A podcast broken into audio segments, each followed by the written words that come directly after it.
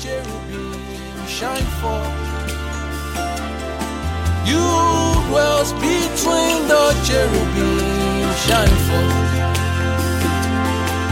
You dwells between the cherubim shine forth.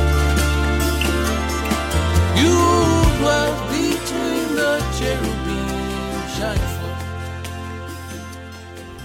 Amen. Praise God. Hallelujah. Amen. Um, can we remember Wednesday? Um, let's just do a recap from Wednesday's teaching. If you can remember. Praise the Lord. Thank you, Jesus. Wednesday. Uh, so we're looking at Ephesians chapter 2. Okay. Um, we're talking about uh, the building of God.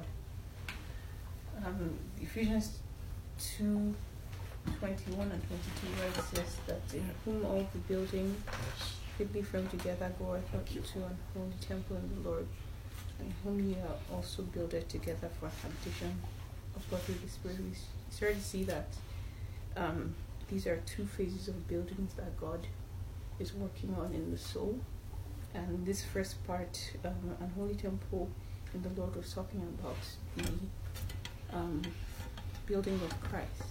And we start to see that um, God is the builder of Christ and all things that are in Christ. And we start to see that that all things is Christ because anything that is outside of all things is not in Christ. And the purpose of and, and that all things realm is to make you um, blameless. Right? Like you know, blameless and reprovable in his sight. And we start to see that that um, that holy temple journey is you blameless and then we start to see that the second part that God um, that habitation of God is um, is oh, after Christ's house has been formed before the habitation of God can be formed. We started to see that Christ is the overcoming house, is what Jeff called it. And that's the house that God will dwell in. So you bas- basically it's talking about becoming Christ before you can become the habitation of God.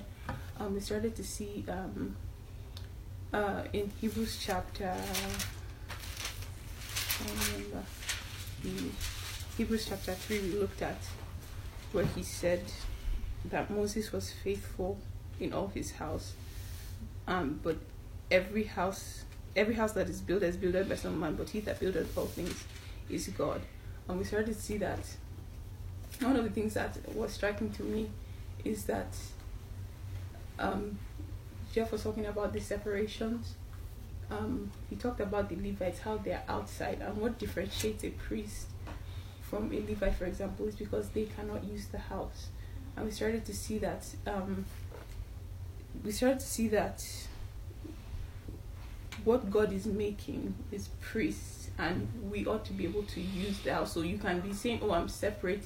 I'm no more touching the unclean thing," but it's not enough to be that. That you have to be built up.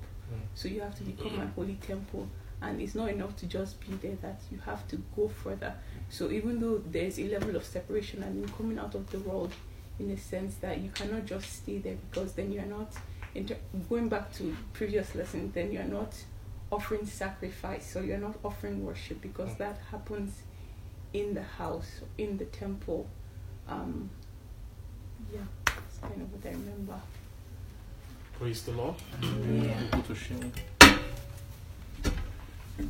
just picking up from where Sis stops. Yes. Um, so basically, you were telling us about how, like, in the Ephesians 2, they only mentioned the two, two out of the three, and they didn't mention, like, the Levites because, like as I said, they don't have a house particularly to say.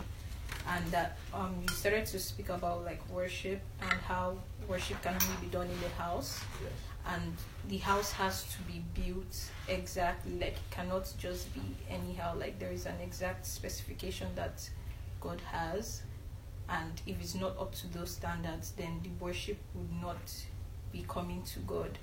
So um you started to talk about how like Christ teaches us the sanctified worship, but then like going even further from that is then like the abiding worship, and how like we have to first like go through the process of sanctification, which is becoming blameless, but that's even further than being blame, blame um, blameless. There's also being unreprovable, and that's when we're coming to the realm of like consecration, where it's like you don't even like have that ability to like Offend. offend anymore, like sin and such. Um, Yeah, and um, in addition to what you said, you also talked about the house being a shield and how the Levites and the outside the house still use the light of the profane. And moving into the Holy Temple actually um, helps them to or introduces them to a new light. That's the light in the temple. And the angle, another aspect you talked about was um, the logos. You talked about um, how things came to be and things were created by logos and different dimensions of creativity in the logos. How um, the first creation came from the logos, but it didn't access the full potential or the full dimension, the eternal dimension in the logos, and how Christ came to actually unlock that dimension of eternity in the Mhm. logos and brought it forth in his you know and embodied the fullness of the logos. And how christ is actually an embodiment of all things in god. And he presides he is the preeminence of all things and he has been built by god to actually encapsulate all things. Yes. and how he has been also given unto us to actually raise us with Mm. those things you know. Um, yeah raised us to become to become things Praise God. Hallelujah. To- Yeah, um, Thank they've, they've actually said, um, they've said it all, but um, just remember, like he was speaking about the issue of Christ too, right? Yes. How that Christ is, uh, they were talking about uh, I lay in Zion uh, foundation, the corner that uh, Christ is actually the chief cornerstone, Mm. and actually upon him that the foundation is actually being built again, that is the chief cornerstone, and it's upon him that the foundation is being built. Yes. and so that the under foundation that the, that building is Christ Himself, Yes. and he said that the builder of all things Yeah. is God. Like it's God that actually builds Christ too. Yeah. Now that it's without without that edifice called Christ, God cannot find an habitation. Mm. As we saw in the that Hebrews too, like he first mentioned, like we are being built like for holy temple for the Lord, then the habitation of God through the Spirit. That if there is no if that if the foundation of Christ is not found, is not established, there's no way God can come. Because the final destination, the the purpose of Christ is actually to um, for God to find habitation, because it's actually, it's actually through Christ. Because what what Christ, what God can actually dwell in is actually um, the that foundation called Christ. Like that's where it can actually come. And we're also seeing towards the end to like um, that what actually enters into the holiest is actually the blood, Yes. and that blood is conver- you use the word that is covenanted, like it has some covenant that has been um, like that's made. It's only, it's only actually that that can actually get into the holiest of all. Yes. So ba- ba- basically, sha- we're, ju- we're just saying that there were there there, there is actually two buildings actually. One one is Christ and one is God. Then Christ is actually meant for God. There's no way that you can bypass that thing called Christ. Mm. And we're also seeing like like um Mama Ise was saying that place of you know um the Levites Mhm. that um it's not just enough to be sanctified. You need to you need to come into that place um that um you need to come into like the sanctified realm and that's actually a building because we saw that even from the Old Testament the we saw you you, were saying that because that the Levites themselves they they no, somehow they don't really have their own building Mm. So they are just outside. They are still they are still they are still like they are still like interface they still interface with people of the like the children of Israel. But where the where the house really begins the temple is actually in the um holy place. Yes. and we see that what in, and we were saying that that how all things is actually very important. Because it's actually through all things that we can actually find that building. Mm. is, is that all things in Christ that can actually frame us to be a building whereby God can actually come because the, the end of everything is actually God. Because we saw in that Hebrews that um, we are being built in whom also you are being built for the habitation of God through the Spirit. So that where God can actually find His rest is actually a building that is actually called Christ. There was one more thing you mentioned about um, the word becoming flesh. John Mark says on the eldest glory that Christ is actually full of grace and truth. And that grace is actually what connects us with the truth. And the truth is the eternal dimension in the Logos. And where First John, um, First John said um, that he has come to give us an understanding that we may know him that is true. And that God is actually a realm of truth that grace only can actually connect us with. That we can't connect with truth except by the grace of God, the grace of Christ. Thank you, Jesus. Thank you. Thank you all so much. That was very wonderful. Amen. Afana Hava, Fahada, Father. Father Havan, Father, Father Hasafano, Femine, Vihino, Ofremenega, Saka Elibren, Tustu Provinge, Ejehenja, Sisaka, To Krike, Christe Krite Kride, Krita Krite, Skrienjo, Pashano, Finja, Fashte Sihama. Sete de beno to prindem de kine kando koto gurgen karian tagri Christi krato Christi Christi kraija gestion prifino or fremtan hilfamano hafano findo. Thank you, Father. Our Father, we bless you, the builder, you the builder of all things. We worship you. Thank you. Thank you for your your word this morning. I pray, Lord, you will come and uh, open further your word. Mm-hmm. Father, by your Spirit, let light shine through. Mm-hmm.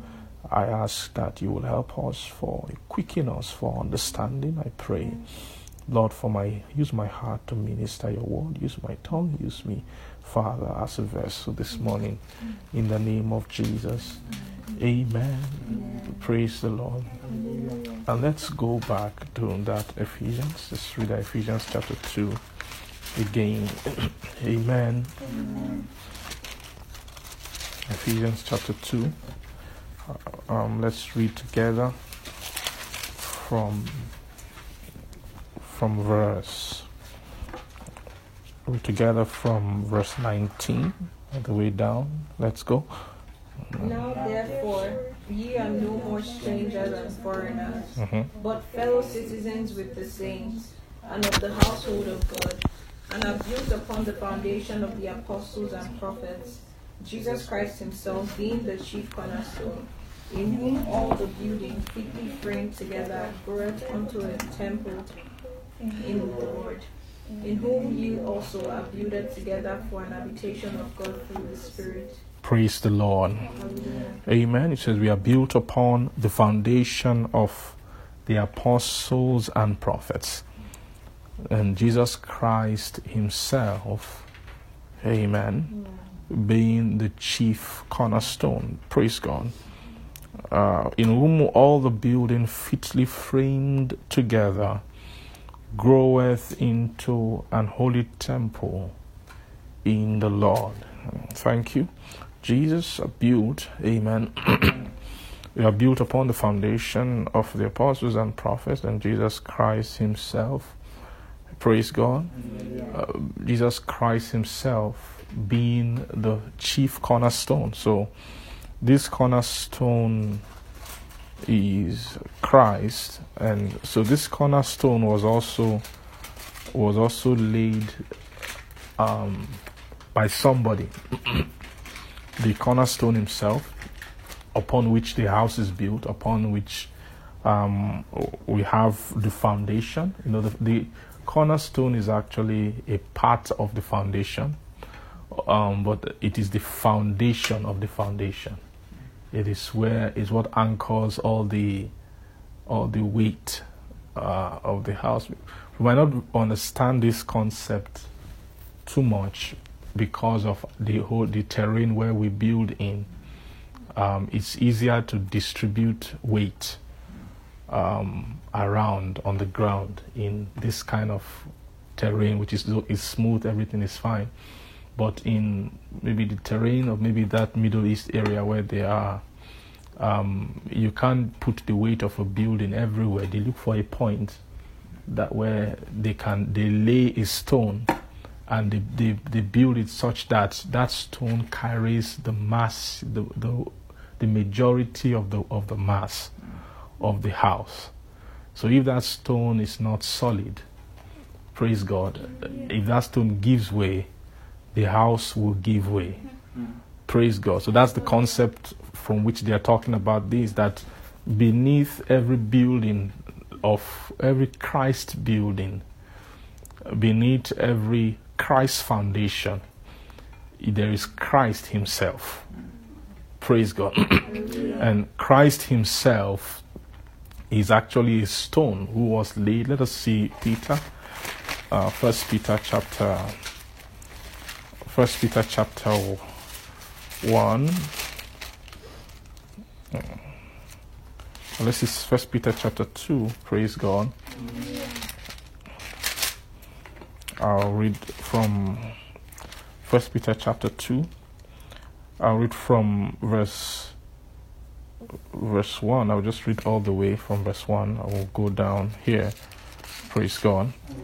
Uh, it says that wherefore laying aside all malice, all guile, and hypocrisies and envies and all evil speaking, as newborn babes, desire the sincere milk of the word, that ye may grow thereby.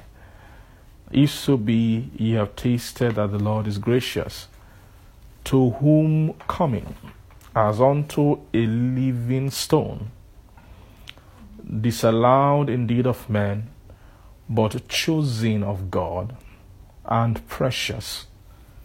Then ye also, as lively stones, are built up a spiritual house, an holy priesthood, to offer up spiritual sacrifices that are acceptable to God by who? By Jesus Christ. Praise God. Uh, let us read that verse 4 again and verse 5. It says, That you are coming, to whom coming, as unto a living stone. So you are coming as unto a living stone. Praise God. That stone is disallowed indeed of men, but chosen of God and precious. Of course, that stone is who they call the living stone, is Christ. Praise God. Christ is the living stone. And then you are you are lively. You are lively means those who are journeying from death to life. So they have measure of life, but and they are lively, but they don't call them living yet. So living, Christ is living. Uh, we are lively. Lively means we are still acquiring life. We are, we are actually, um, we are bearing properties of the living, even though we are still wrestling with measures of debt, But we are, we are on, on the process to being called a living stone. Praise God. Mm-hmm. Now, the characteristic of a living stone in verse 4 is that the living stone is choosing of God and precious. Mm. So, a stone that lives, that God calls living, you know, if it's a living, um, uh, if it's a living, uh, praise God. The word living stone means eternal life. praise God. The word what?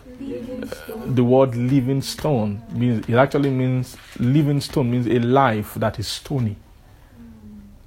So it's a life that is stony, a life that is set, a life that will not cannot melt, it cannot disintegrate. The life is a and when you say precious stone, precious eh, doesn't eh, only has have to do with maybe how you feel about it. So when it, when you, you can't just go and pick a stone from outside, any stone, and say this is a precious stone because it feels precious to me. That's not what makes a stone a precious stone. There are stones that are precious stones, and how you know is by their molecular properties. They are properties of the stone that makes them precious. Amen. So Christ Himself, who is a living stone, has properties, and so those properties makes Him chosen of God. Mm. Praise the Lord. Those properties do what? They make Him chosen of God. And so those properties are what makes him a stone. Amen. So he is a stone and he is what? Living. So you are lively, means you are actually like him. Praise God. And so they are they are building you up a spiritual house. Praise God. As lively stones are being built up a spiritual house. So you need you, have lively stones. You use lively stones to build a spiritual house and an holy priesthood. Praise God. And the purpose of a spiritual house and a holy priesthood is to offer up spiritual sacrifices that will be acceptable to God. By who? By Jesus Christ. Amen. I want us to say that spiritual house uh, and a holy priesthood Holy priesthood, uh, to offer up spiritual sacrifices, up spiritual sacrifice. yes, acceptable to God by Jesus Christ. Amen. So, and verse 6 says, Wherefore also it is contained in the scripture, Behold, I lay in Zion a chief cornerstone, elect, precious, and be, he that believeth on him shall what? Shall not be confounded. He that believeth on him shall not be what? Confounded. Unto you therefore which believe he is precious, but unto them which is be disobedient, the stone which the builders disallowed, the same is made the head of the corner, and the stone of stumbling, and a rock of offense, even to them which stumble at the word. Being disobedient, whereunto they were appointed, but ye are a chosen generation, a royal priesthood, an holy nation, a peculiar people, that ye should show forth the praises of him that had what? Called you out of darkness into his marvelous light, which in time past were not a people, but now are the people of God, which had not obtained mercy, but have what? Have but now have obtained mercy. Praise God. Verse 9 says, You are a chosen generation, you are a royal priesthood, then you are you are what? A holy nation. Praise God. An holy nation. Then he now says a peculiar people. To this, verse 9 is actually a journey.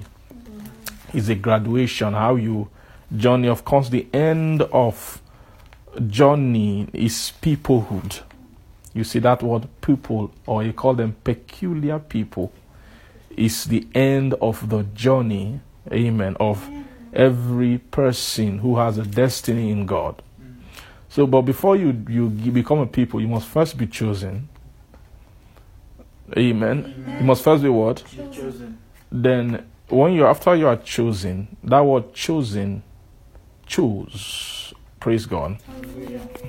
S- Say chosen. Chosen. Chosen. Praise God. Hallelujah. There are those who are chosen first. Then those people who are chosen become a royal priesthood.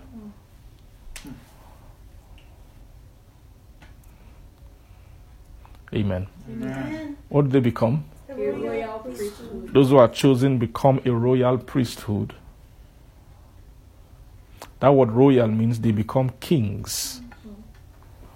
Is the the first the introduction to priesthood is the kingly realm of priesthood. so this is not full fledged priesthood yet.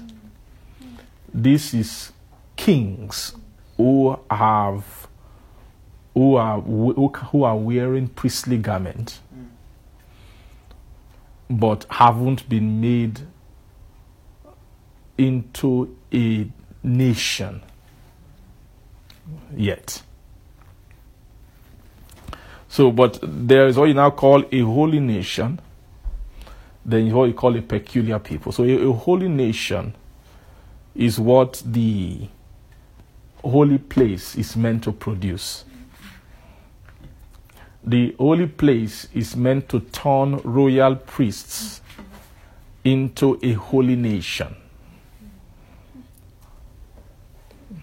It is a holy nation that comes into the presence of God. God only deals with a holy nation. God makes a holy nation become a peculiar people. Amen. Amen. Are you seeing this? Chosen, then you become a royal priesthood. Those who are chosen are you are a chosen generation. Those who are chosen are Israel. Israel actually the chosen of the Lord. They are the, the chosen or let me call let me not call them Israel, let me call them the children of Israel are the chosen. they are the chosen generation. Praise God. So out of the chosen generation, then you have to bring make them make them kingly. Kingly priesthood but in a kingly way. That was they are priests who are candidates for holiness. Amen, are you seeing that? They are what? Kings who are what? Candidates for holiness. Then you now have to work on them to become a holy nation. There's difference between people who are just kings and then a making a holy nation. Means that the kings f- can form a holy nation. When kings are priestly, praise God, they are they carry they bear priestly they can they, they carry priestly garment, but they are when if this word royal priesthood now is this holy nation are they kings still?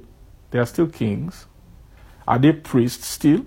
They are still priests but they are higher than who they call the royal priesthood.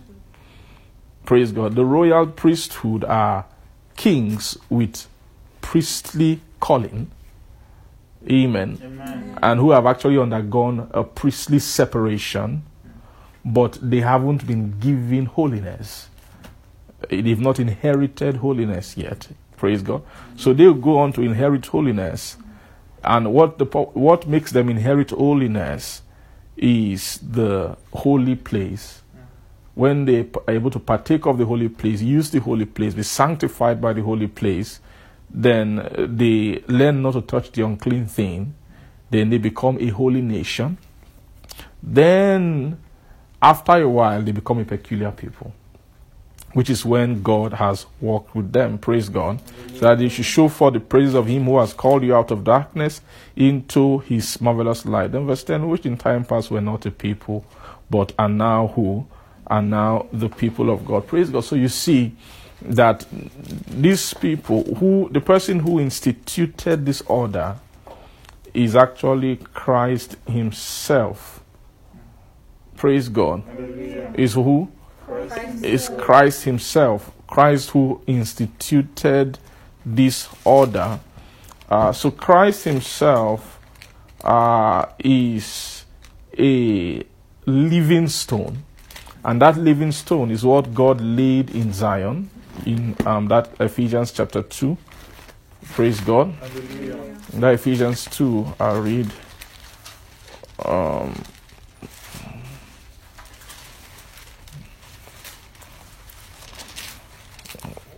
read again from Ephesians 2. I'll read verse 19. It says, For now, therefore, ye are no more strangers and foreigners, but fellow citizens with the saints and of the household of God, and are built upon the foundation of the apostles and the prophets, then Jesus Christ Himself being the chief cornerstone, in whom all the building fitly framed together groweth into what? An holy temple in the Lord. Praise God. So, of course, that holy temple in the Lord is what First Peter chapter two verse five calls a spiritual house. Are you seeing that? A spiritual house and holy priesthood, and to offer up spiritual sacrifices Amen. Acceptable to God by Jesus Christ. Uh, praise God. Uh, to offer up spiritual sacrifices acceptable to God by whom? By Jesus Christ. Of course, this temple is not offering sacrifices directly to God. They offer sacrifices that is acceptable to God by Jesus Christ. Praise God. So, so Jesus Christ is actually the is the one who God actually put in charge of the temple. Amen. Amen. He's the one who God puts what? In charge of the temple. Um, he is actually the one who receives the worship from the temple, inside the temple. That is not the temple of God, the holy temple. Praise God. So Jesus is the one who receives the worship from the the holy temple. He is the one who actually is in control of the worship from that realm. So, so the uh, the offering which the holy the sacrifices which God receives from that temple is Jesus who receives them. Praise God. And so this Jesus here is actually a messenger of God. He's a messenger. He's not just like any kind of messenger. He's the one who God sends to act to bring forth the holy nation. He's the one who brings the ho- he's the one who produces the people. The sorry, the, the nation, sorry. The nation who should become a people, God's people. Jesus Christ is the person who is when you hear Jesus Christ, that's the it's actually our high priest. Amen. Mm. He's the one who is, his work is to produce a holy nation. That work, that's the job that Aaron tried to do, was supposed to do. But Aaron, there's no sorry, yeah, Aaron could not do it. That the of the office of the priesthood was supposed to produce a holy nation. Amen. But Jesus Christ is more skilled than Aaron and by and than Moses. Praise God. So he knows what to do as a messenger. Um, so the Bible calls him the messenger of the covenant. Amen. In the book of Malachi. Praise God. Um, the messenger of the covenant. So the messenger of the covenant is actually is a mess. It's not a messenger from without coming in. Is a messenger sent from within. Is a is a different kind of messenger. There is the messenger. Then there is the messenger of the covenant. So those two there are two messen two different kinds of messengers. The messenger is a messenger who is pushing people from behind forward. Is from with, from without. Is pushing men forward. But then there is a, a special messenger who we call the messenger of the covenant. He doesn't come from behind. He actually is coming from where? He's coming from the destination. He's coming from within. Praise God. Hallelujah. The messenger cannot enter the temple. If you ask me who was the messenger, we know the messenger. You know who the messenger is? Mes- praise God. The messenger was John. Let's go to Malachi. Praise God. The messenger was who? The messenger was John. John spoke of himself. He said that he is not that light, but he came to bear witness. Praise God. Sorry. Um, John spoke of John, not John of himself. That he was not that light, that but he came to bear witness of the light. Amen. Uh, you see Malachi? Let's read Malachi chapter 3. Malachi chapter 3. Our Father, we thank you. We give you praise. We know you are you are going to open up to us today. Um, so we expect you to do that. In Jesus' name we pray. Praise God. Um, so let us see Malachi chapter 3. We'll read from verse, from verse 1. It says, Behold, I send my messenger. That's first the messenger.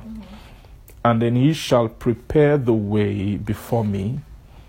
Then, and then the Lord whom you seek shall suddenly come to his temple, even the messenger of the covenant. So, the messenger mentioned first in the first line is not the same person as the messenger of the covenant. So, the messenger first will prepare the way before me. Praise God. And then the Lord whom you seek shall then suddenly come into his temple even the messenger of the covenant, whom you delight in. He said, Behold, he shall come, saith the Lord of hosts. And verse 2 says, But who may abide the day of his coming? And who shall stand when he appeareth? For he is like a refiner's fire and a fuller's soap. And he shall sit as a refiner and purifier of silver and he shall purify the sons of Levi, and then purge them as gold and silver, so that they may offer unto the Lord what? Now, that word offering in righteousness is the same thing as spiritual sacrifices that are acceptable to God by Jesus Christ. Amen. Let us see that again. It says that he will sit as a refiner's fire, as a refiner and a purifier of silver, and he shall purify the sons of Levi and purge them as gold and silver, so that they may offer unto the Lord an offering in righteous in righteousness. So it takes it takes gold and silver Praise God. Hallelujah. That to offer, or it means it takes purified gold, purified silver, and to make offering unto the Lord that is an offering in righteousness. Praise God. Then verse 4 says, Then shall the offering of the Lord of Judah and Jerusalem be pleasant unto the Lord, and in the days of old as in the former days. Amen. So so you see that um, that offering in righteousness is the kind of offering that the spiritual house, or what you call a holy priesthood, um, is able to offer to God. And it takes the messenger of the covenant, amen, Amen. who is the messenger of the covenant. His work is called messenger of the covenant. The messenger of the covenant. That messenger of the covenant what his work is to, is, is is to make to produce sacrifice that is acceptable. He, he makes accept sacrifice acceptable to God. So he is actually the one who teaches sacrifice in the temple. He teaches the the house. He teaches the house the wisdom, the way, the skill, the priesthood, of the skill of the priesthood to offer acceptable sacrifice unto God. Amen. Uh, so, you know, our offering acceptable is what we've been learning. We've just been learning a lot about um, the what it takes to to offer acceptable sacrifice to God, and we are beginning to see that it has to do with the house. Praise God! You see that it has to do with the house. You know, the house has must be built. We've seen a lot about the house then it also has to do with the skill. What is being done inside the house is the that is the actual activity of priesthood. That means how the house is being used.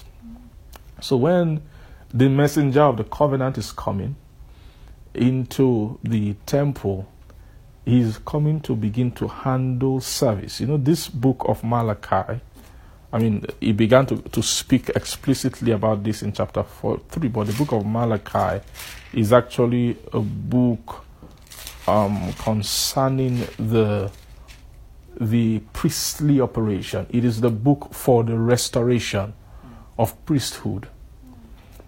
Amen. This is for to do or to restore priesthood. To to is is a book to recalibrate the activity of the priestly activity that how the house is being used. You know, priests can go off course.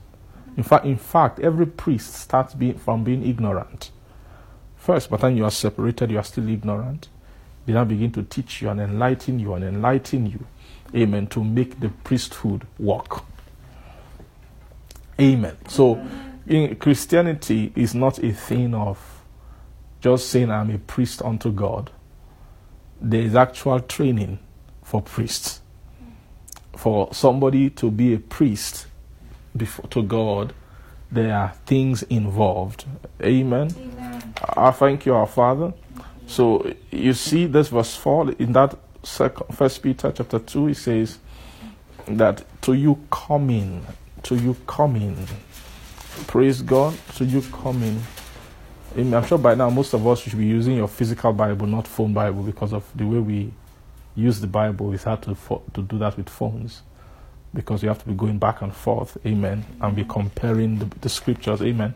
So it will be easier for us. So, First Peter chapter two, it says that um, you are coming as unto a, li- a living stone, disallowed indeed of men, but then chosen of God and precious. And it says, Ye also as lively stones are being built up a spiritual house. Are you seeing that? So, first they speak concerning the house, and then they speak concerning the priesthood. The priesthood is the usage of the house. So you are seeing the operation of God, amen, um, towards men or towards people who are carrying destiny, spiritual destiny. Is there? Uh, there's a the operation of first building a house. That's one side of. Are actually two operations happening together. They are happening at the same time. It was in the same encounter God gave Moses. This, the was talking about the the building of the house, and then he also began to tell him things concerning the usage. Praise God. So, so uh, um, you say you are you build up a house. Praise God, and then you have to learn the priesthood. Build a house, and then what? So the priesthood. What is the meaning of priesthood? It is the usage of the house of God. What should you do with your house? That's just what priesthood means. If you say, I'm a priest unto God, it's simple. What is your priesthood about? Your priesthood is just about what do you do with your house? Do you even have a house to start with? Has a house been built? Amen. You know, it also takes priests to build a house. Actually, it takes the high priest who will build the house. Amen.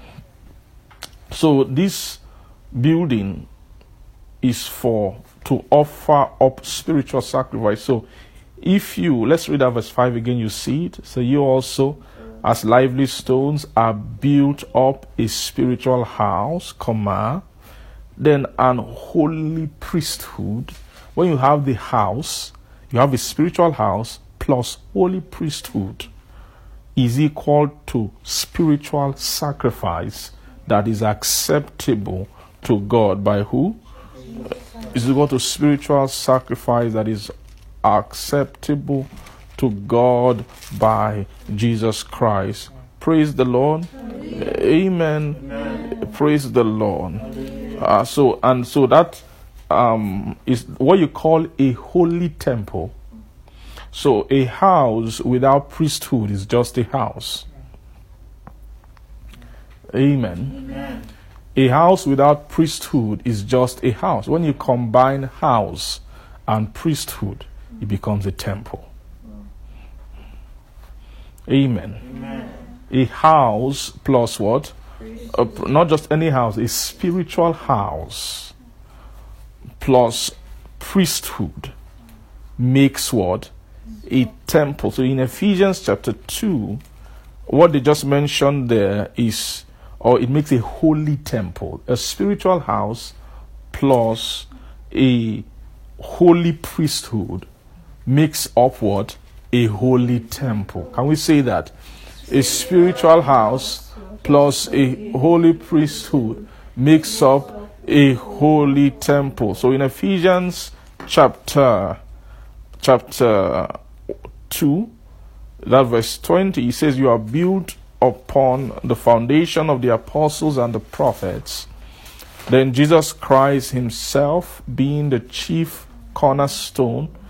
Verse 21, it says, In whom all the building are fitly framed together, it groweth into an holy temple unto the Lord. So that holy temple unto the Lord, it includes the, the house, which is spiritual, and also the what?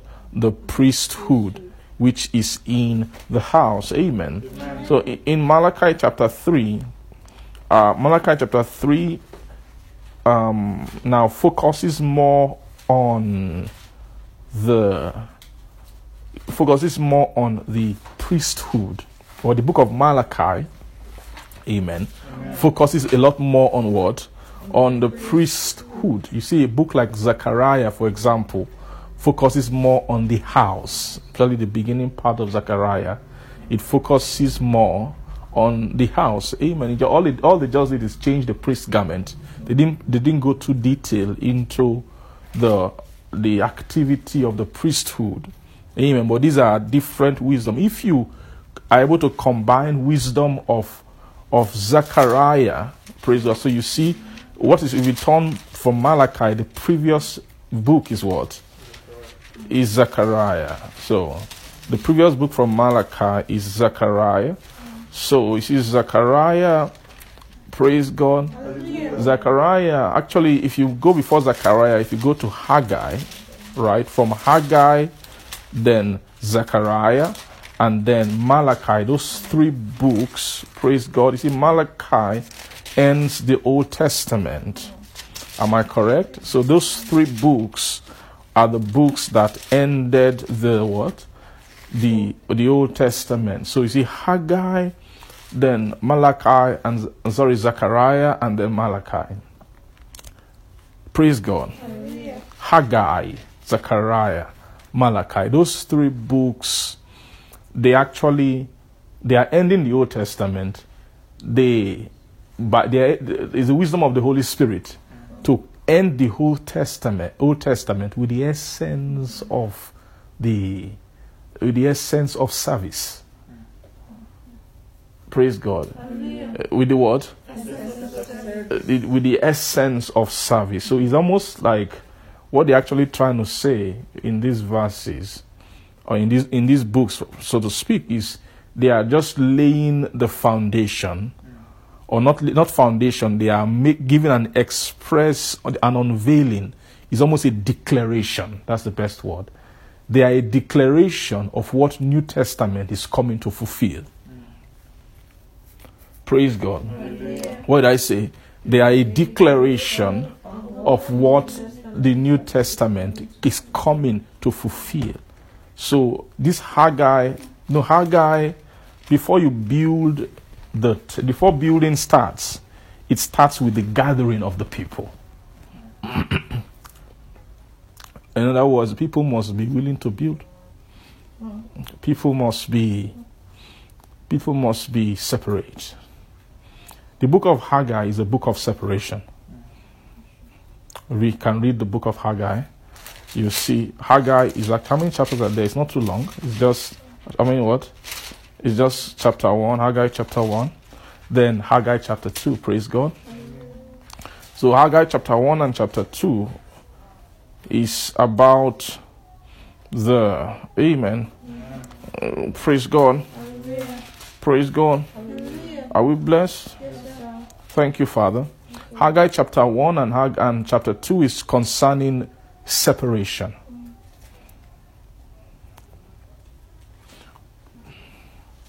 You need to separate the people first. It's separated people who you don't talk about building house if they are not if you are, don't have people who have been separated.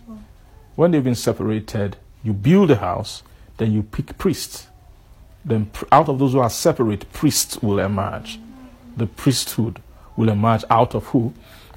out of those who are separate. Praise God. So, so it's very, it's very clear when you when you talk, move. I look at the book of Haggai. They are they are telling you what the purpose of uh, these books are. It is declaring the latter house. There is the former house. Amen. There is which had a glory. We saw that in the book of Second Corinthians, chapter three. That that latter house, which is actually a house of the old covenant. Praise God. Um, a- amen. You know, it's some of the Bible is where the Bible just envelops different meaning, prophetic um, wisdom in in different ways. You see, when they were coming to build this house, they were coming to build a house that had been torn down. But although what they were trying to rebuild was the temple again in an, in the in an, according to the Levitical order, but it was a prophecy concerning the entire Levitical order, which should be torn down, so that a spiritual house can be built. So when you when you see a prophecy concerning the latter house, although if you li- think of it just contextually, you will say, okay, it's talking about the house they want to rebuild in Jerusalem. But prophetically, they are talking about the house that should be built instead of the former. So you know the Lord said he took away the first so that he might do what? He might establish the second. Amen. So so of these three or you can call it, a, it's it to me is a trilogy the way I see these books Haggai, Zechariah, and then what Malachi is a trilogy of the declaration of what of of service of what the New Testament what old like they finished what the Old Testament could not do. Praise God. All the, the things the Old Testament could not accomplish they finished and they now started a sequence it's a prophetic sequence of books to begin to raise the expectation. Amen, of what needs to be fulfilled in uh, when it comes to offering. In- let's read some verses from haggai. You see in chapter 2 haggai chapter 2 you see uh, verse.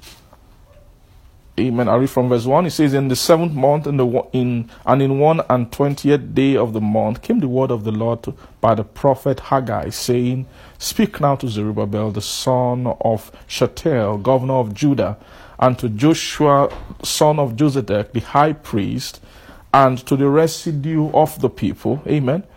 Verse 3 says, Who is left among you that saw this house in her first glory?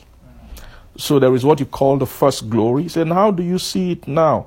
Is it not in your eyes in comparison of it as nothing? Say, "N- yet now be strong, O Zerubbabel, saith the Lord, and be strong, O Joshua, son of Josedech, the high priest, and be strong, all ye people of the land, saith the Lord, and walk. Amen. Praise God. Amen. Be strong and and do what? And walk. This when they are reading prophetic books, they are talking to you. So when you see strong and walk, they are telling you, "Hey, man, be strong and do what? And walk." Amen. Say, "For I am with you," saith the Lord of hosts. Say, according to the word that I covenanted with you when you came out of Egypt, that's when you came out of the world, and so my spirit remaineth among you. Fear ye not. For thus saith the Lord of hosts, yet once it is a little while, and then I will shake the heavens, praise God, and the earth, and the sea, and the dry land, and I will shake all nations, and the desire of all nations shall come, and I will fill this house with glory, saith the Lord of hosts. Now, you see, when it, this thing they prophesied here, it didn't happen in the natural. So, this is really prophecy concerning. So, this prophet, by the time they move into prophetic mode and begin to speak, even though what they are saying eh, is as if they are speaking to a situation that's happening, but if you check it, they speak more concerning things spiritual than things. You now find sometimes they prophesy things, and most of the things they prophesy didn't really happen but a kind of it will happen. But the bulk of prophecy is concerning the spiritual thing that God wants to achieve. So when he's saying that I will shake the heavens and I will shake the earth and the sea and the what? And the dry land. I will shake the heavens and the earth, and I will shake the sea, and I will shake what? The dry land, and I will shake all nations, and the desire of all nations shall come, and I will fill this house with glory, saith the Lord of hosts. And the silver is mine, and the gold is mine, saith the Lord of hosts. Verse 9 The glory of this latter house shall be greater than the, of the former, saith the Lord of hosts, and in this place will I give peace, saith what? The Lord of hosts. Amen. Thank you, Father.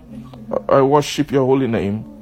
Okay, now, are you seeing this one? They're talking about this house. The reason why he's using these terms, this, this, this house, concerning the house is because they had already they came from uh, from exile, praise God, um, to come and build the house.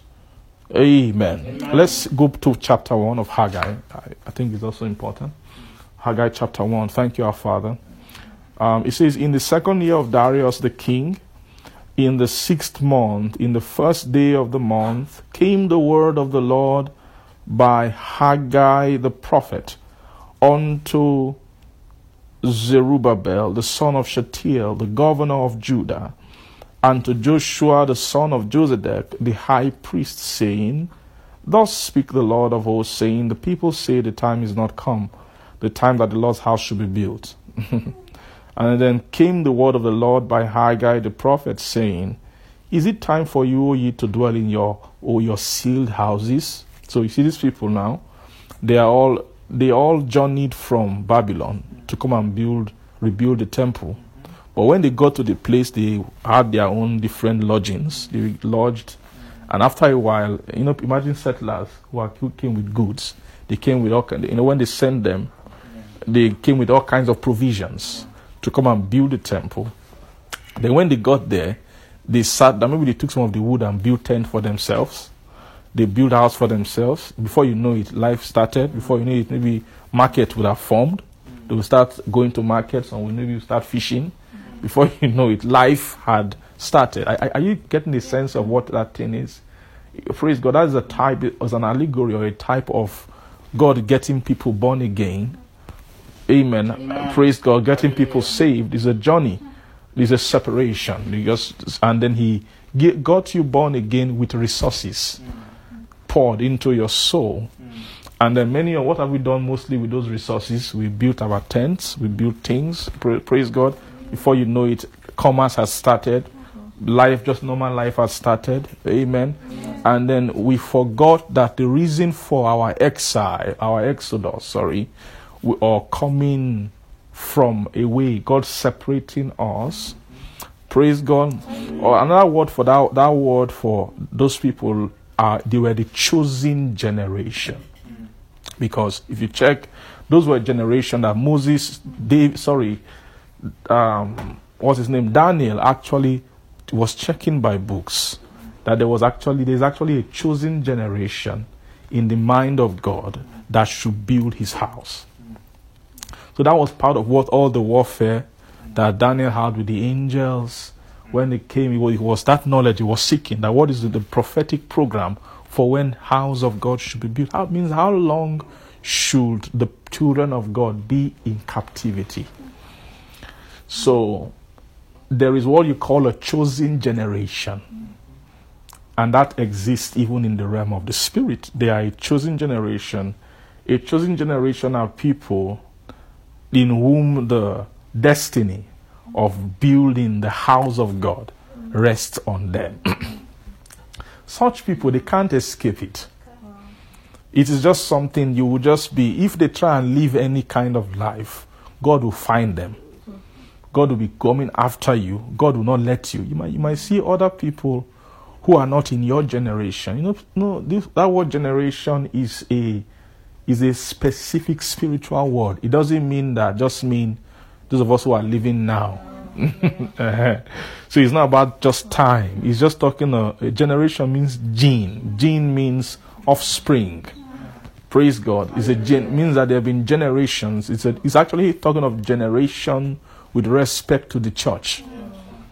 The church has generation, means that God's dealing, His word, His activity, His move has been traveling in the churches in generations. This one move produced this one, that move produced the other move, that's this one produced the other one. After a while, it generates a particular generation.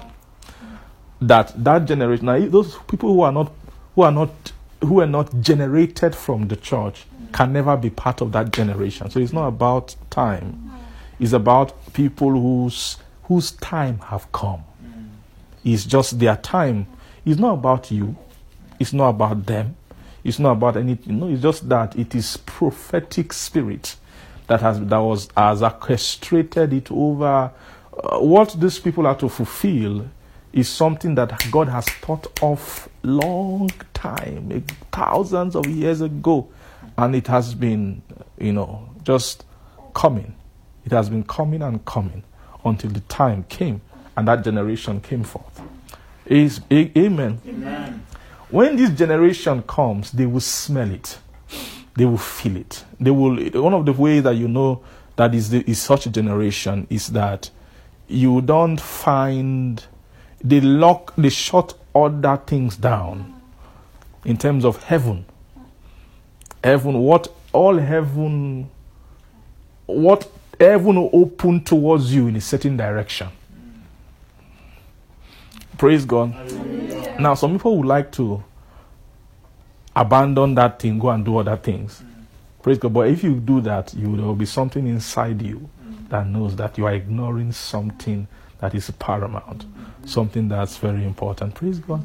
I love the word chosen generation.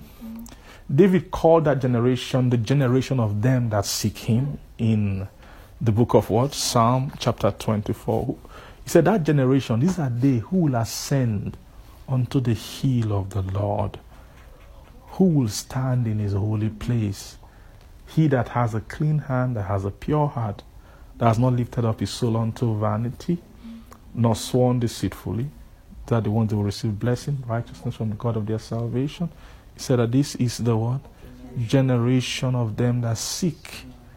So that word seek, that seek thy face. Seek. You don't talk about seeking without temple. Temple is the seeker. The temple is the when you, when you are building a temple, you are creating the platform mm. where his face comes to. Mm. So those who seek his face, they are the people who a generation that God has prepared to bring his face. And in order to bring his face, they have to be willing to to walk. Mm-hmm. According to what Haggai said. There is a work that they have to do. What is the work? The work is the work of the building of the spiritual house and the work of what? The mastery of the priesthood, which will make the house become a holy temple because it's a holy temple that receives the face of God. Am I making sense to you? Praise the Lord. So you, let's go to this, read this Haggai again. Praise God. It says, verse 2, let's read verse 2. It says that, Thus speaketh the Lord of hosts, saying, These people say the time is not come, the time that the Lord's house should be built. So then came the word of the Lord by Haggai the prophet, saying, Is it time for you, O ye, to dwell in your cieled houses, and this house lie waste? Means means the temple lies waste. Praise God. I, I don't know if you are, if are reading this. I don't know if you are seeing you are seeing what temple. Where is the temple? Inside you. So this is they are prophesying to you. They are ti- is it time for you are build you are in your own cieled houses, but this temple lies waste. Mm-hmm. Say now therefore, thus saith the Lord of hosts, consider your ways. Ye have sworn have sown much and bring in a little. You eat, but ye have not enough. You drink, but ye are not filled with drink. You clothe you, but there is none warm. Amen. And he, that earneth wages, earns wages, and put it into a bag with holes. Now, these people, so from what Haggai is saying here, you can tell what kind of things they have begun to do. People who were sent to build the temple, means they had begun to eat, they began to drink, they began to go after all manner of clothing. They began to earn wages, means they began to do commerce. That means they must have begun to buy and sell. But for these people, there's just a program around them that it will not work. And so maybe they will maybe they will be hearing stories from some of their other brethren who didn't who are not in this generation. Things might be prospering for them, things are booming, things are going, everything is just rosy. But they are wondering why is was that why am I putting my own money into a bag of holes? It's because your own generation is different. Are you seeing that? So God does this kind of thing. Means that God can look at a people because of the work they are about to do. God will just begin to handle their lives. He will begin to set laws in motion that begin that that creates that governs what their natural life, what they can do with their natural life. Praise God. So verse 7 says, Thus saith the Lord of hosts, consider your ways. Go up to the mountain and bring wood and build a house, and I will take pleasure in it, and I will be what? Glorified, saith the Lord. So you look for much, and lo, it came to little. And when you brought it home, I did not blow upon it. Means I did not what? Bless it. Say, why? said the Lord of hosts, because of mine house that is waste. And he run every man to his own house. Your own house just means the life you have built for yourself.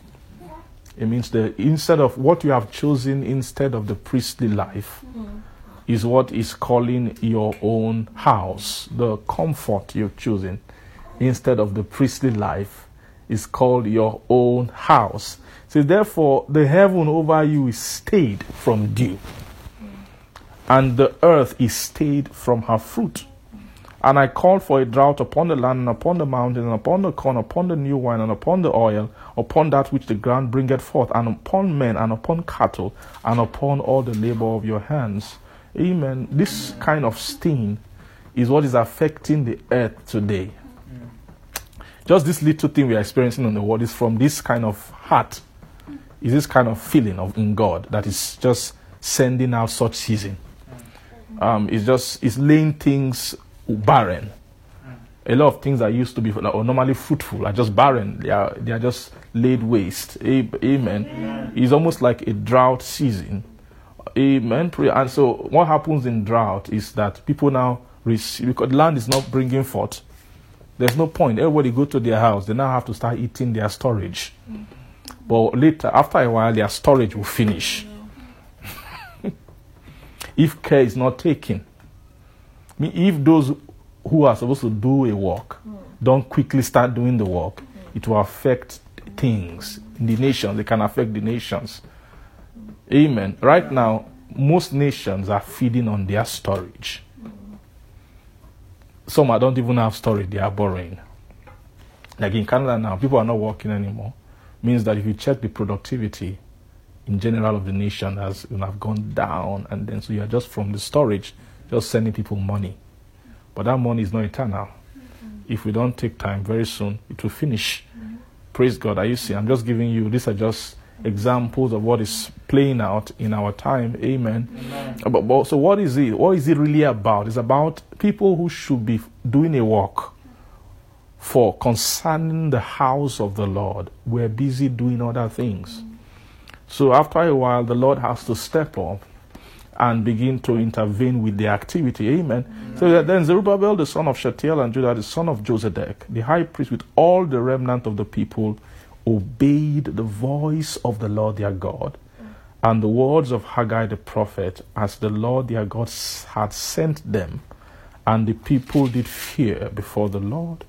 And then, then speak Haggai, the Lord's messenger, in the Lord's message unto the people, saying, I am with you, saith the Lord. And the Lord stirred up the spirit of Zerubbabel, the son of Shealtiel, the governor of Judah, and the spirit of Joshua, the son of Josedech, the high priest, and the spirit of all the remnant of the people.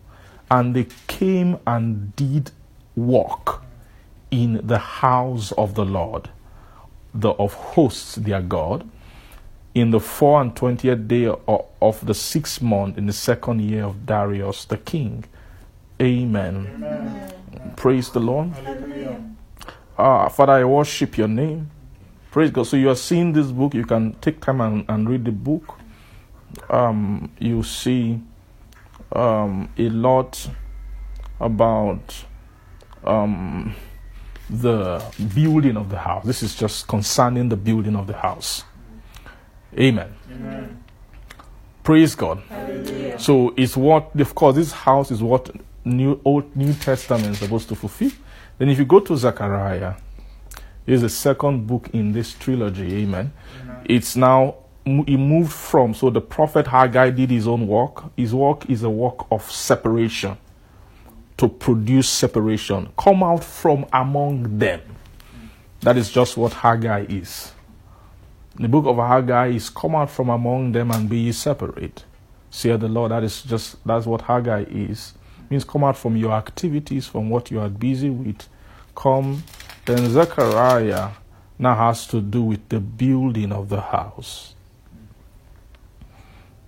When you turn to Zechariah, you now see even from the chapter one, they, they, they already began to speak concerning the architecture. Mm. Praise God. Mm, Let us see. Oh, thank you, Father.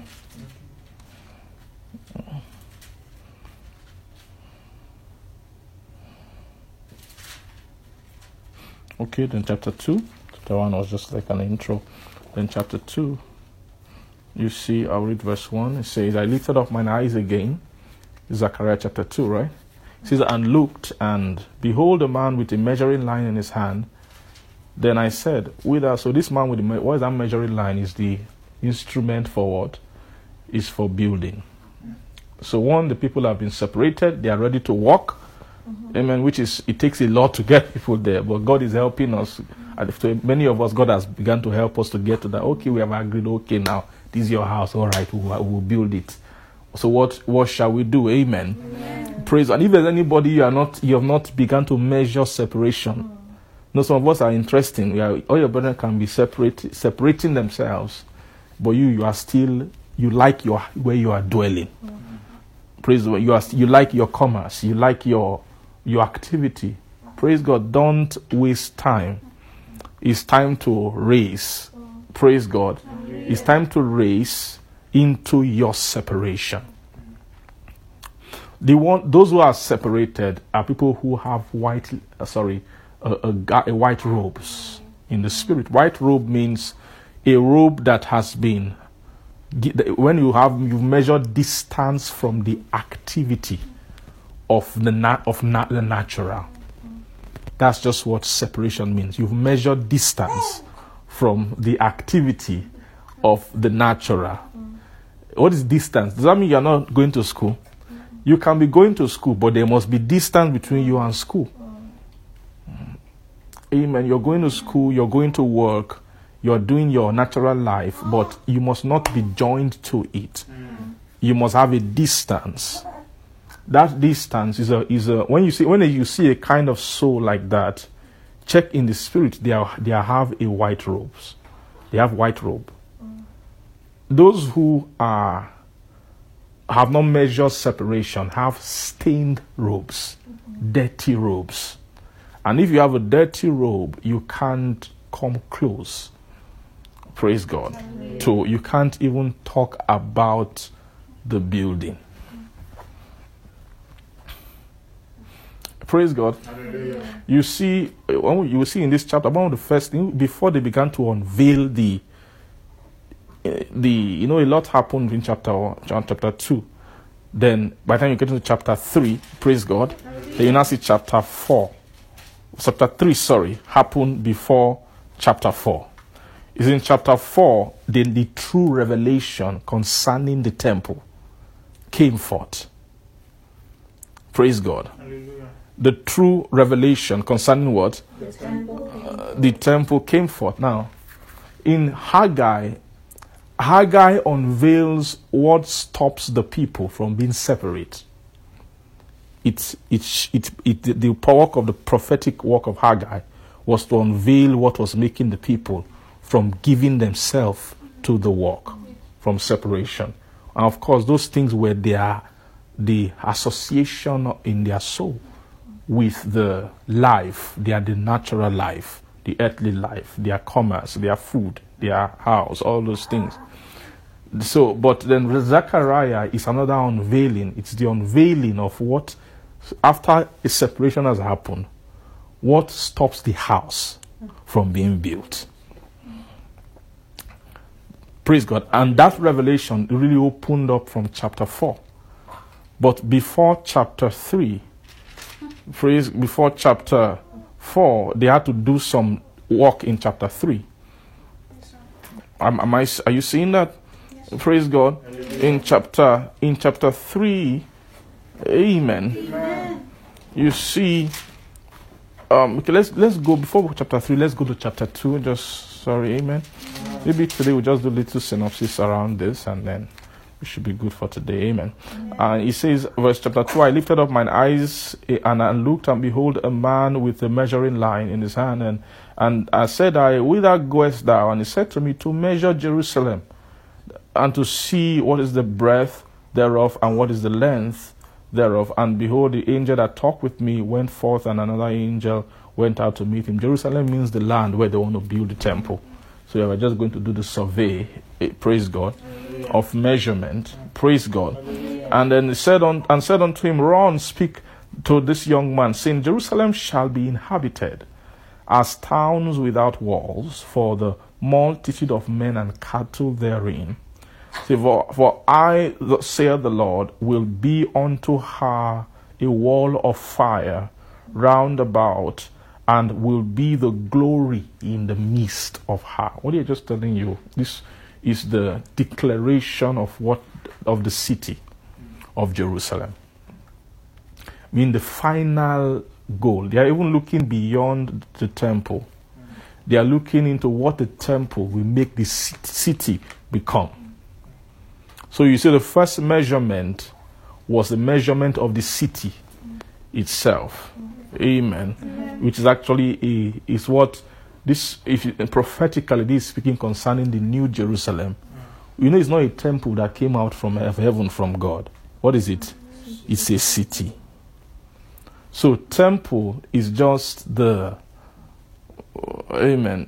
Temple is the purpose of temple is to bring the face of God. By the time face of God, the temple has done its job, face has come. There is no longer need for temple. They will say there's no longer temple there because what do you need temple for? When God's face has come, means the city has inherited what the face. So, what they really want to build is the whole city. So that's why you saw he came with the measuring line and then he measured what? The whole city of what? Of Jerusalem. Amen. Amen. And he now says so that, and he's telling you that many, this city, many will inhabit the city. Many. And when that happens, you will no longer need walls. I myself will be a, wall of fire around her, right? I will be the glory in the midst of her. Praise. He said, Oh, who come forth and flee from the land of the north. Say the Lord, I have spread you abroad as the four winds of the earth, saith God. Said, Deliver thyself, O Zion, that dwellest with the daughter of Babylon. So this now th- this chapter six, chapter five is talking. You know the, the Bible always does this. If you know how the Scripture, the Holy Ghost, you know Holy Ghost has signature of writing. The way writers have their own. There's a way you can read a book. You say, ah, this guy wrote this book. It's not the story is different. It might be a br- brand new story, but he has every writer has his own signature in his style. So the Spirit of God has his own signature. One of the signature of the Spirit when they are trying to to speak concerning things to happen is they show the end, then show the journey.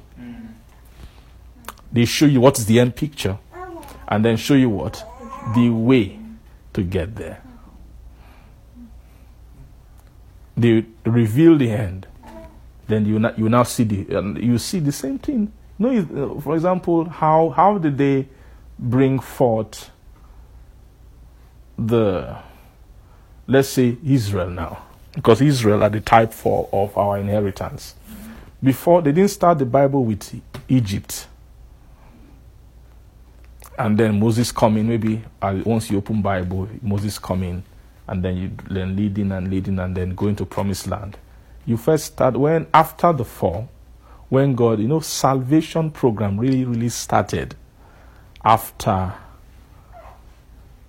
that season of God separating men across the earth. Because at first he killed people in time of Noah, right? That was a type of redemptive operation, just to shorten the reign of death, kill people physically, left only the Noah's lineage. Noah's lineage they continued, they got bad again.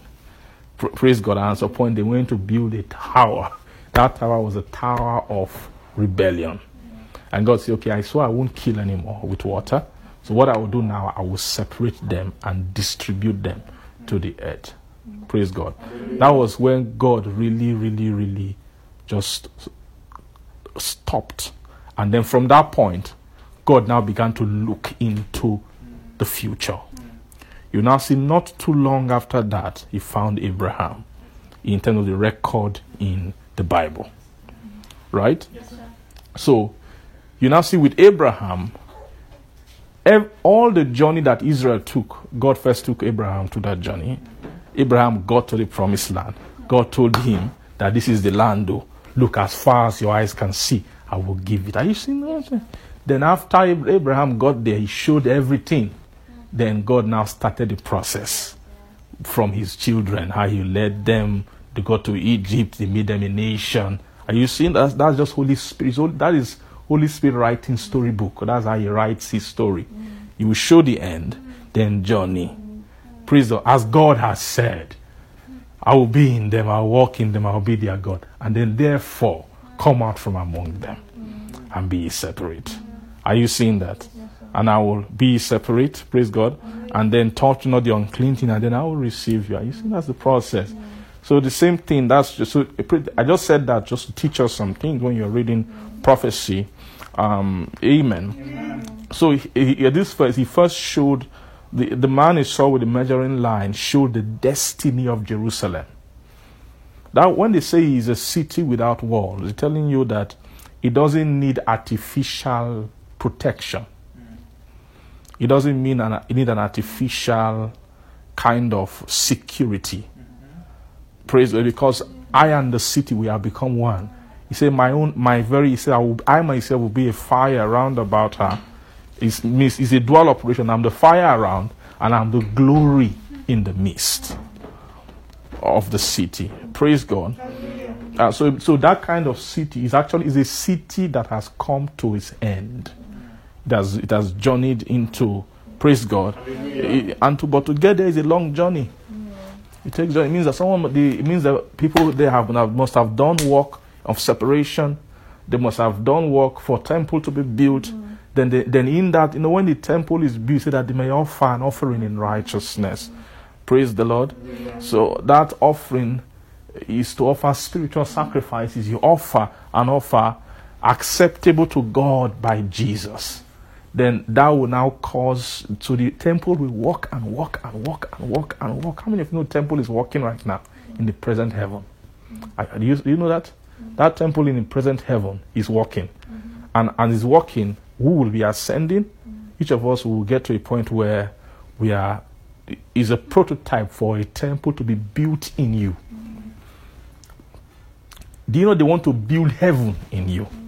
That's the, the temple. They will build heaven in you, and then you will use your temple and use it and use it and use it until after a while that temple can call the face of God.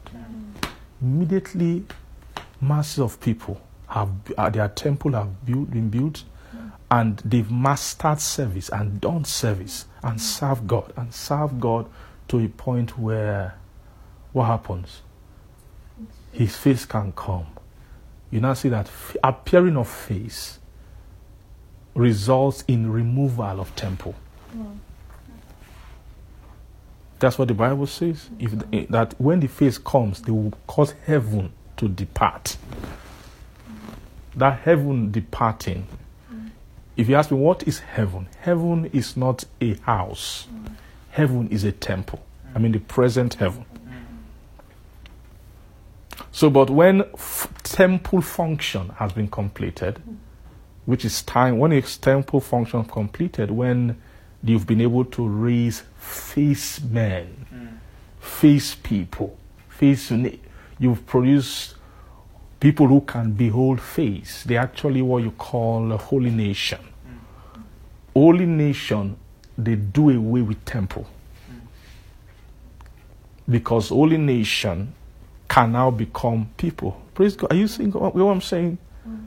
Nation, when God, when, when you bring holy nation, amen. Say nation. Nation. Thank you, our Father. You, God is inside, is in heaven, in the most holy place of heaven. He's there waiting for a holy nation to come. When a holy nation comes, what will happen? God will leave temple mm. and move into his nation. Mm. So the, and then when the nation when God moves into his nation, the nation becomes a people. You can't have people if God are not, is not dwelling. It's what is God dwelling in them that makes them a people. I don't know if I'm saying something. I will be in them. I will walk in them. Then I will be their God, and they shall be my people. Are you seeing that? So, when when peculiar people emerge, peculiar people are not users of temple. They've used temple to become peculiar. Mm. They became a nation. Then after a while, peculiar people don't use temple, they use God. Mm. They don't they are not temple dwellers. They are God dwellers. They dwell in God. God dwells in them. I- I- am I making sense to you? Yes, sir. So if I, now, I want to now ask you a question. What then? What who? What kind of? You know, now be able to understand what that Ephesians chapter two. After the holy temple, what was the next one? Is that will tell you the true habitation of God. The eternal habitation of God is not a temple; hmm. it's a people.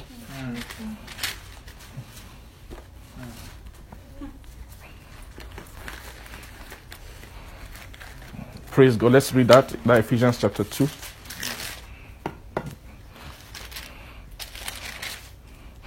You see that? In verse 21, it says, First of all, the whole building will be fitly framed together, and then it will be built into an holy temple in the Lord. Then that holy temple will do its function, which is to produce a holy nation then that holy nation now will become builded together for an habitation of God through the Spirit. Praise God. Are you seeing that? Is builded into what? An habitation of God through the Spirit. Praise God. Amen. Okay, time has gone. Okay, let's just um let's go back and just finish that synopsis of those books so we can go today. I don't know if we are learning anything. Maybe. Okay. Amen. So if you go back to Zechariah, right? So you, from that verse 5, verse 5, it says, For you say, I, the Lord, will be unto her a wall of fire round about, and will be the glory in the midst of her. Praise God. Uh, so it says, Who come forth and flee from the land of the north, saith the Lord, I have spread you abroad as the four winds of the earth, saith the Lord God. So, therefore, deliver yourself, O Zion, that dwellest with the daughter of Babylon. For thus saith the Lord of hosts, For after the glory hath he sent me unto the nations which spoiled you, For he that toucheth you toucheth the apple of his eyes. For behold, I will shake mine hand upon them, and it shall be a spoil to their servants, and ye shall know that the Lord of hosts has sent me. Then sing and rejoice, O daughter of Zion, for lo, I come and I will dwell where?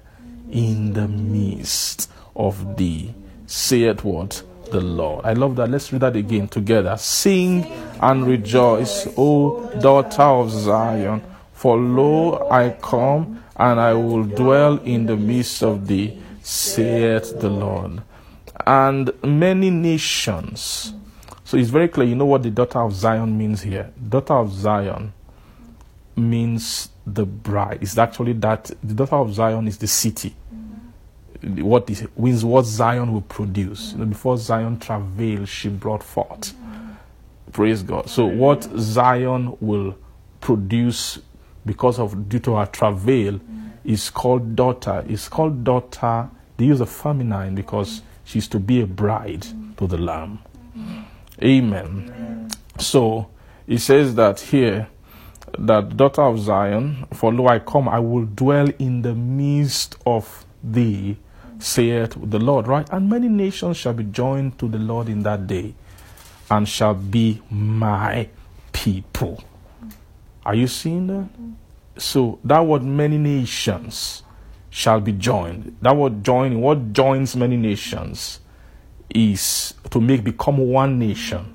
We've studied a bit of this before is that's the work of the temple is to make many nations you saw in the verses before they spoke concerning the north where are they bringing them from from the four corners go to verse praise god from verse 6 okay it says that i have i, I come forth flee from the land of the north said the lord he said for i have spread you abroad as the four winds of the heaven saith the lord that word four winds of the heaven we know that is the this four winds means directions from where commerce come from. That's the same way he spread the Levites. We saw that last time around the tabernacle, which uh, amen. You saw the same formation in heaven, where you have the four and the 20 from each side, and you see that in the book of Revelation, the the winds which will bring people to the temple is actually the the operations of the of the praise God of the four winds of the earth. Amen. Who will gather people. Thank you. praise God. Amen. Amen. So what will happen? Many nations will become one nation. What makes many nations one nation is the what? Is the temple. Because from four directions, you come together into one direction, pass through the east gate and they, they merge into one nation. Am I correct? That nation will now become an holy nation. So when the, that holy nation means it becomes a nation that will, that will be joined to the Lord, right? Then when that nation has been joined to the Lord, of course, they have become holy. Then they shall now become my people. And when they are now my people, I will dwell where? in the midst of thee, and thou shalt know that the Lord of hosts has sent me unto thee. And then the Lord shall inherit Judah and his portion in the Holy Land, and shall choose Jerusalem again, and be silent all flesh before the Lord, for he is raised up out of his holy habitation. Praise God. In verse 3, you now saw before they want to what they want to get to is verse 4 and and and beyond that, which speaks concerning the the actual architecture. Mm-hmm of the building of the temple. But first of all, they now have to deal with the high priest who was wearing a filthy garment. In verse 4. Amen. Amen. He was wearing what? Now, can you can you someone just explain to me what is filthy garment?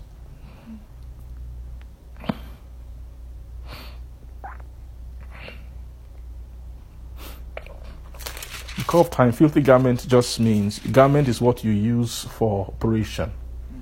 It means that the priest, the high priest, was faulty in his operation. His garment has to do with your profession, how skilled, your skill.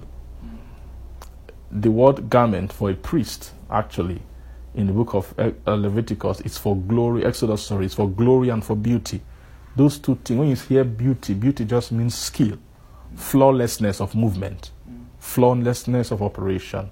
When skill improves and improves after a while, the peak of skill is beauty. In any profession, think about it. Even if it's even in sports, playing playing soccer, when, you, if you can summarize skill, is beauty. You, want, you if you want to find one word to describe what you are seeing, when you see Messi do, doing things on the field, amen, because of how his skill level, it's beautiful. If you go into a profession as well, any profession, by time beauty peaks, it's called skill, amen. So garment is really skill. Like garment, it has to do with righteousness. Righteousness is skill too. Mastery. Praise God. Amen. Let- I, think, I feel maybe we are tired. Let's just stop here today. There's, Eh, eh, eh. amen. what? Are you sure? I don't believe you. I am not. Praise God. Amen. Our Father, we thank you. Say garment.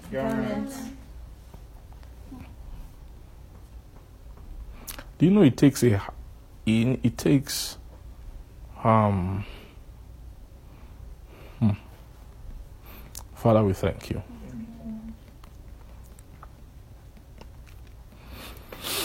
This Joshua, I want, I want to say something about him. So this Joshua was a priest, but he wasn't really a priest in the sense that he wasn't if you if you call him a priest, I ask you where was his temple? Or where which temple was he using? Where did he learn his skill? So I, I believe this Joshua might just have been somebody they picked from the lineage of Aaron, who is a maybe a good person who is a bit devout, who is some, and then you could come and stand as a priest. Because if you check, they actually had to go and call him. In Haggai. so what they actually means is that this guy was actually he wasn't really it's just maybe they just apportioned him. Okay you are the priest though he was probably just a normal guy in babylon before and they say okay you are the priest and so if you if you check in the book of haggai amen where where they, where they gonna find him there was okay from the beginning amen okay the word of the Lord. Verse what? Verse 14 say, And the Lord stirred up the spirit of Jezebel, son of the, and then the governor of what? Judah, and the spirit of Joshua, the son of Josedech, the high priest, and the spirit of all the remnant of the people, and they came and did the work. Praise God. So, means that their spirit were not stirred before. They had actually gone to, in the way of the rest of the people.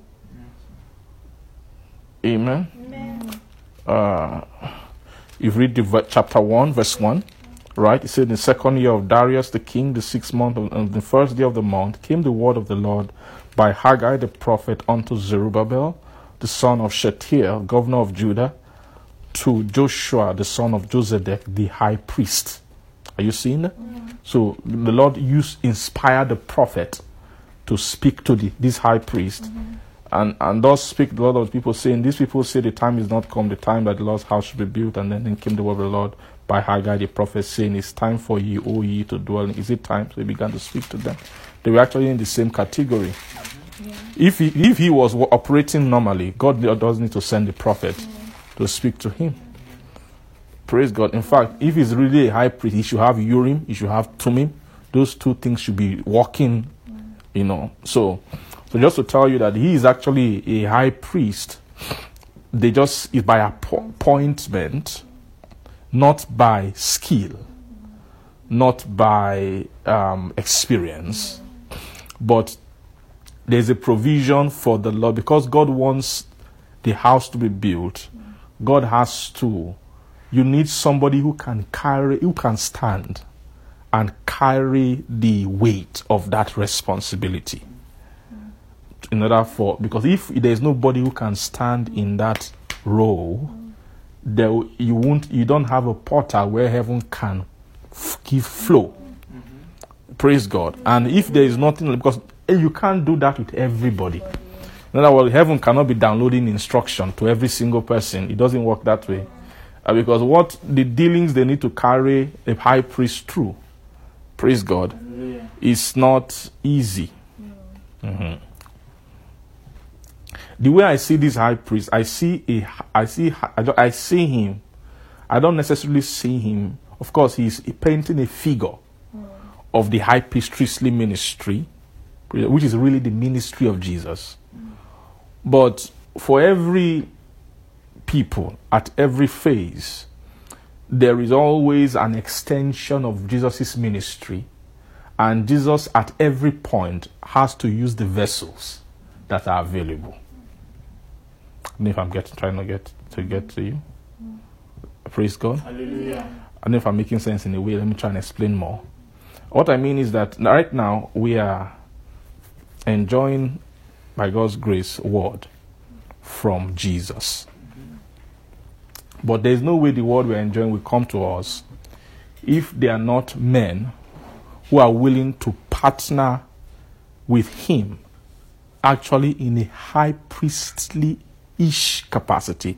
Not that they are necessarily high priests in Jesus' order yet, but they are able to minister high priestly. Uh huh. Someone like Aaron. Aaron was not really a high priest in the actual standard. Mm. If he's really a high priest, he will ought to stay in that most holy. It will be his world. Mm. It will be his realm. He can rest there. He can do anything. But he bear title of high priest. Mm. So that would tell you God can do that. That high, they had never really arisen a true high priest. Mm-hmm. It's it's hard to get that. Mm-hmm. But after Aaron, after Aaron, after when Aaron died, his son Eleazar took the place. But he can never have something like that. Mm-hmm. It's hard. But there will be people God will apportion by grace, pray, amen, to stay in that role and so that so that they can stand and take responsibility for the building of the house. So, but for such people, one of the things God will quickly do is to deal with with their garment. Amen. So God, so he was this person, this um, Joshua the high priest, was the first person whose garment was purified. You find for such people, they will eh, they will raise them into purification. Let's read verse. I'll just read from verse one quickly. Amen. I know you guys say you want to go on, but I think it's wise for me to not go on too long and stop because of others. Amen. So I'll just read this and we can be done. It says, And he showed me Joshua the high priest standing before the angel of the Lord, and Satan standing at his right hand to resist him. And the Lord said unto Satan, Amen. Standing at his right hand to re- resist him. And the Lord said unto Satan, The Lord rebuke thee, O Satan. Even the Lord that has chosen Jerusalem rebuke thee. Is not this a brand plucked out of the fire? Now Joshua was clothed with filthy garments and stood before the angel. And he answered and spake unto those that stood before him, saying, Take away the filthy garment from him. And unto him he said, Behold, I have caused thine iniquity to pass from thee, and then I will clothe thee with what? Change of raiment. And I said, Let them set a fair mitre upon his head. So they set a fair mitre upon his head and clothed him with garments. Amen. And the angel of the Lord stood by, and the angel of the Lord protested, say unto Joshua, saying, Thus saith the Lord of hosts, if thou wilt walk in my ways, and if thou wilt keep my charge, then shalt thou also judge my house, and shalt thou also keep my courts, and then I will give thee places to walk among these that stand by. Amen. Now, when they say among these that stand, you should know what they're talking about. These are standers. So they, these are actually uh, angels. They, they are the angels who they brought who brought this ministration. Those angels are, are standing angels. So they are beings of the most holy. And he is telling you that I can give you a place in that realm to stand by. Praise God, to be walking in that realm. So here now, O Joshua the high priest, thou and thy fellows that sit before thee, for they are men wondered at. For behold, I will bring forth my servant the branch. For behold, the stone that I have laid before Joshua, upon one stone shall be what? Seven. Now, tell me, who is this stone they have laid before Joshua? It's Christ. Amen. This, this stone is the stone upon whom there is what? Seven eyes. It said, Behold, I will engrave the engraving thereof, saith the Lord of hosts, and I will then remove the iniquity of the land in one day. And in that day, saith the Lord of hosts, he shall carry every man his neighbor under the vine and under the fig tree. Amen. I want to stop here today. Our Father, we bless your name. Thank you. Amen. Um, so what the Lord is just they are just going to speak to us. It's a continuing message, I think, just flowing from what we've been learning, right? Uh, there's the importance of our house being built. Amen. And it's a it's an important vocation. It's a task that God requires of us and uh, to submit. He's the one who will build it.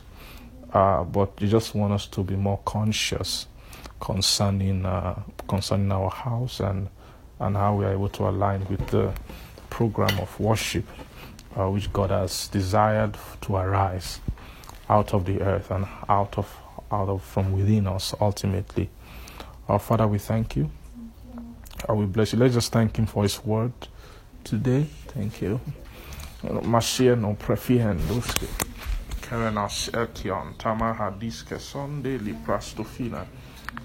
Korene endele. Iheme seto ikri heme huna. Anta sasasa eneme ka orive. Tasko rimambrif to shibren to kro igren. Desa to green. Elfrenson, Elfrenson, Elfrencion, Elfrancion, Elfresia, Macahuhe, Hekeihe, Esehihe, Ikreihe, Zuprenihe, Omenegano, Omenegina, Emenegune, Prehendumene, Kasusu, Kotikene, Kudakri, Okrikendo, Kukushime, Omehemi, Emehume, Emene, Omse. Thank you, our Father. In Jesus' name we pray.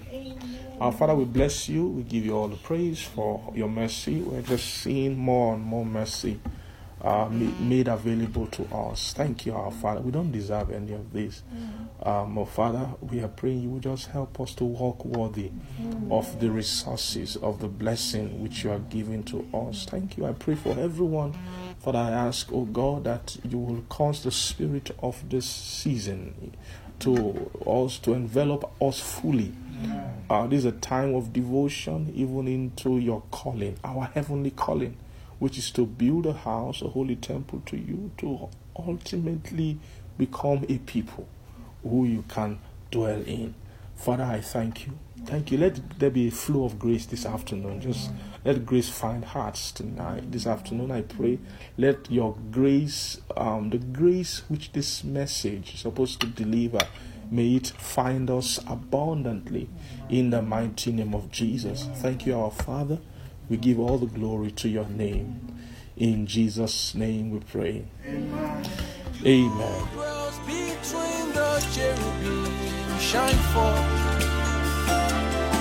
You dwells between the cherubim, shine forth. You dwells between the cherubim, shine forth. You